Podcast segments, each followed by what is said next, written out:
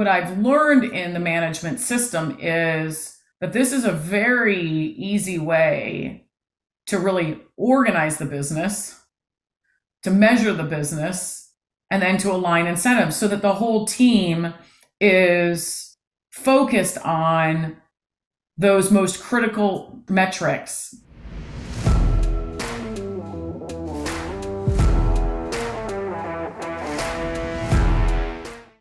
In this episode of Investors and Operators, I am sitting down with Jeanne Hecht. She is has over 25 years of experience across life sciences, pharma, healthcare, healthcare IT. I asked her how many boards she's been on, and I think it's 16. So, why should you listen to this episode? Well, we're going to talk not only about life science and healthcare, but also management.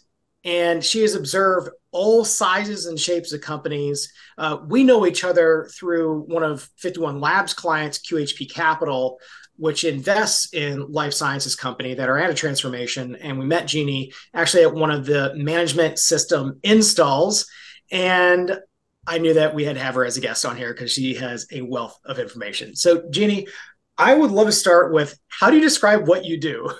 it's well, I, I look at myself as on a day-to-day basis that I am a, a friend to my colleagues. I am a friend to my customers. And in being a good friend, I want to help them solve really important and meaty challenges and problems that they're facing either right now in the minute or where they will be in a month or in a week or in a day or in a year.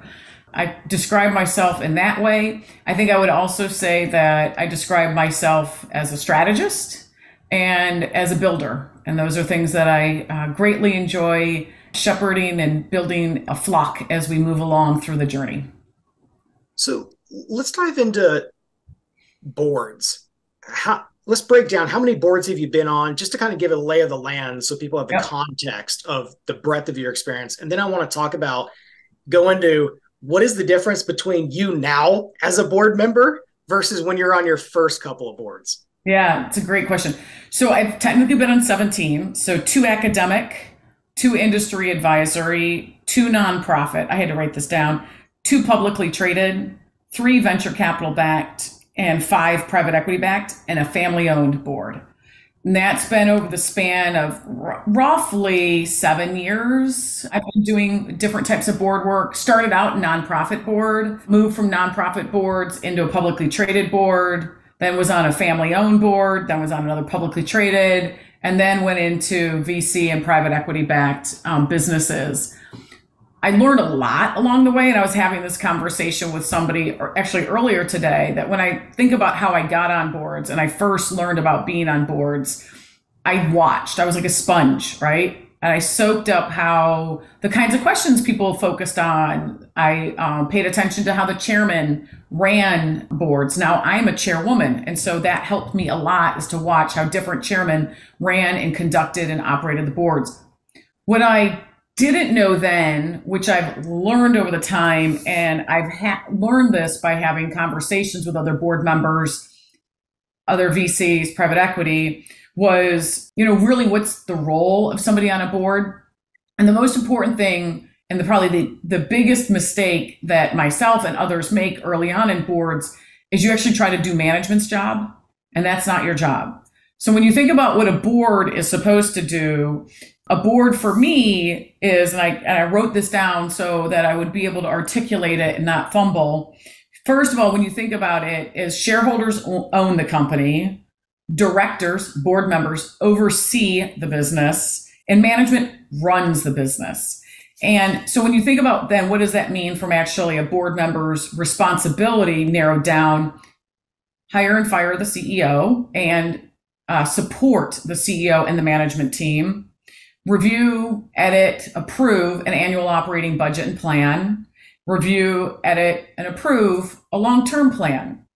And then as a board member, I find it really important that I'm bringing to the boards that I sit on my network, my experience, the lessons that I've learned, suggestions for how to tackle certain challenges, people that they could connect to that could help them um, address or solve or iterate or even just dialogue around a particular problem or challenge. And that's what I see myself as. Probably early on, I got really involved too much in how sausage is made. And now it's more about how do I actually help them be really good chefs and cooks in the kitchen.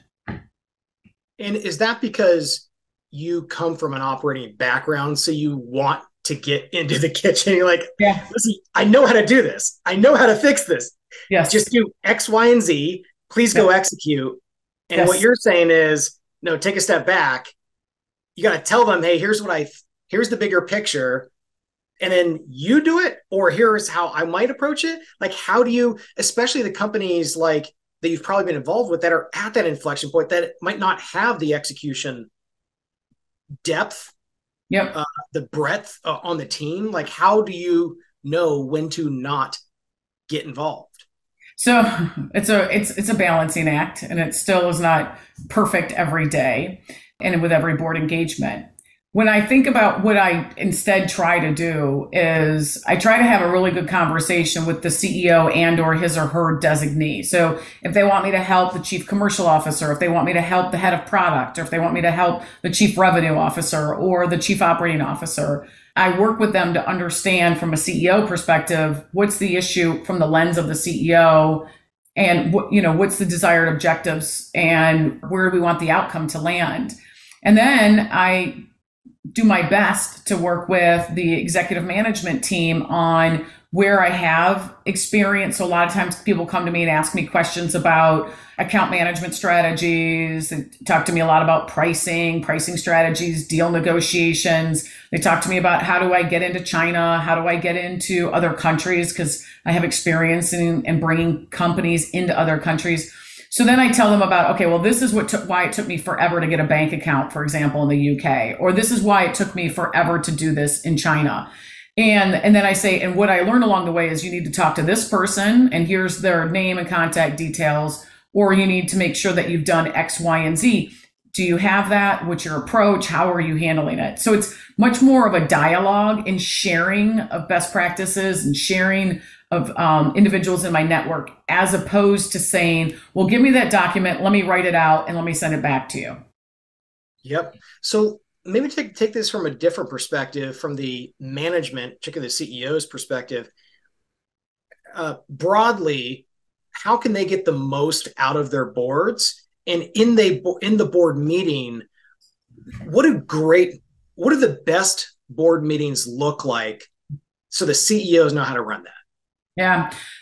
So I'll start first with the last question. So the best board meetings for me are those that do not look like a business review, right? So the the the board, many of the people around the board spend, I don't know, 30 hours, 40 hours looking into the business a year, right? And so as a result, if you treat them like they're your chief operating officer or that they're your, you know, head of project management or they're your head of head of product or your head of customer success they're going to look at you and they're going to probably recommend make recommendations or send you down rabbit holes that are completely unnecessary so when i think about what people should be taking to a board it's patterns insights and actions right this is the patterns i'm seeing in the business or the industry these are the insights that i've gleaned from it and these are the actions and within the actions, it could be these are the actions I want to take. What do you think? These are the actions that I'm taking. Or, hey, I don't know what actions to take. What would you recommend? And be in having that level of a discussion as opposed to giving me 50 slides with all sorts of data about how your company is performing at the most minute level, at which case I'm going to spend the time before the board meeting and at the board meeting trying to understand the data more versus trying to help you actually solve the problems and take action on those problems. Now, clearly, a board has a fiduciary responsibility. So we have to look at, you know, the P&L statement, balance sheet, statement cash flows, you name it. And we, most of us can do it quite quickly. And we zero in on the areas that we're interested in having conversations around. But the other components of the business should come to us with a more strategic lens. And it should be thinking about, as I said, patterns, insights, and actions. Where you can get the most out of a board member is having them help you address a near term challenge or a longer term challenge having them use their net their network to support you that doesn't mean them cold calling. That means literally using their network to support you either again solving an internal challenge or an external challenge. And also helping you to understand more because many of them are on more than one board with what they're seeing at other companies connecting perhaps to other ceos that they're engaged with and the different trends that they're seeing across the industry. So if you're feeling something then you can ask your board, is this something any of you guys are seeing elsewhere? So that you can either have validation or you can say, no, wait, no one else is seeing it. it must be an execution problem on my team and my company. What do I need to do then to go fix it? So let's go to this some of these big strategic questions that maybe operators lose sight of yeah. because we are so involved in the day to day and maybe I'm just projecting the size of our company. you know, around a million dollars, we have six people and we're a digital marketing firm. But, you know, maybe people who have 5 million of EBITDA, 10 million of EBITDA, you know, closer to the range that QHP is involved in investing behind, do they face the same types of problems as CEOs, as management, where these operators are also getting lost in the day to day. They forget or don't have time to ask these truly big strategic questions because they're so focused on the day to day. So the question is, what are these big strategic questions that operators might lose sight of, but will help them to see the bigger picture? I actually think that it doesn't make a difference the size of your company. I think that there are strategic questions, and perhaps we always want to make strategic questions more sexy than they actually are.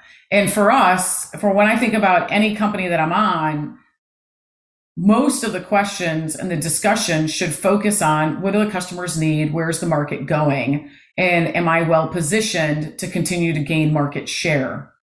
And that for me right there is a very strategic question that every CEO needs to be evaluating. Now, some CEOs look too internally, right? They spend too much time focusing on process improvement and enhancements and you know working kind of like how the sausage is made and not enough looking out and saying who's actually going to buy this? Do they actually like this now? Are their tastes changing? Are their needs changing? And what are the pressures that they're feeling that's going to that's going to then have a trickle down effect to potentially what you are offering and how your offering might need to evolve? So having that lens i think it doesn't make a difference if you're 1 million to 100 million in ebitda right? It's that is an important question that we all need to spend time thinking about. That's where you can leverage the board, right? Because many of the non-executive directors, even the shareholders, the shareholders are if they're representing VC or private equity, they're going to have been touching a lot of different businesses and they'll have a, a, lens for through their own analysts and market research that they do on what's happening in the industry and then from the non-executive perspective you can have a number of people there who sit across the industry in different functions that are looking at it from a different lens.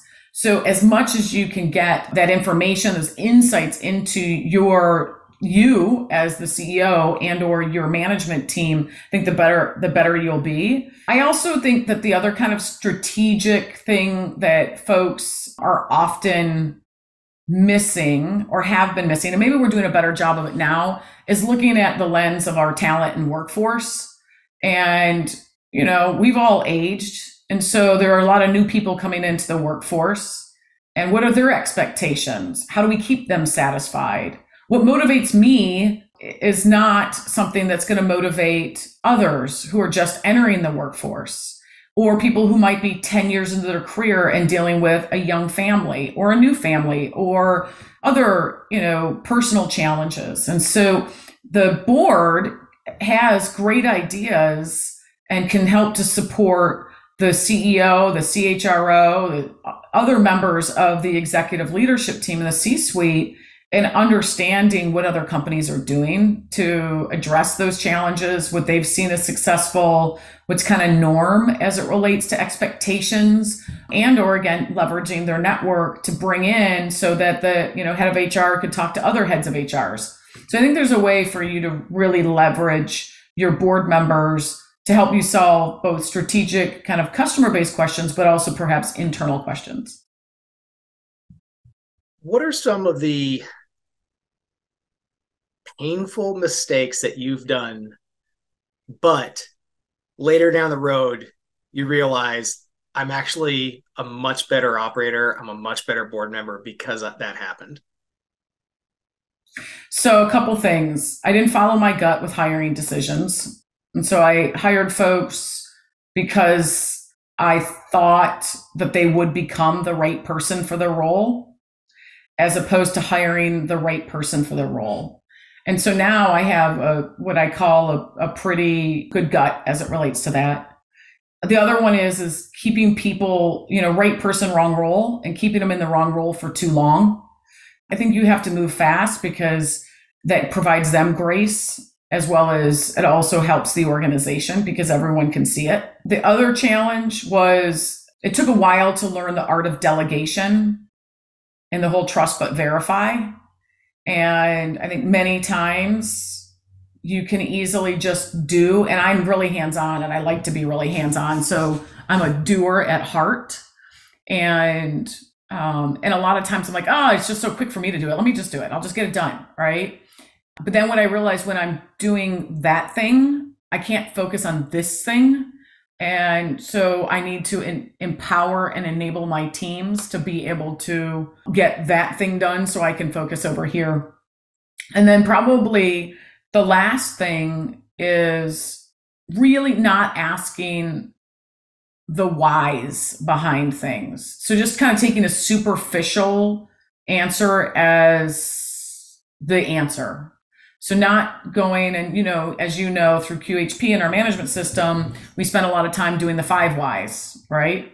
And I, that really helps us to understand more of the root cause Otherwise, we could be solving for a problem when really the problem is something different that's going to move the needle a little bit more by asking those five whys. What has the management system kind of done for you as a board member and now as running one of the portfolio companies? Yeah. I learned a long time ago that you get what you organize you get what you measure, and you get what you incentivize. The management system actually puts that all into action, right? We start with the functional construct of the business.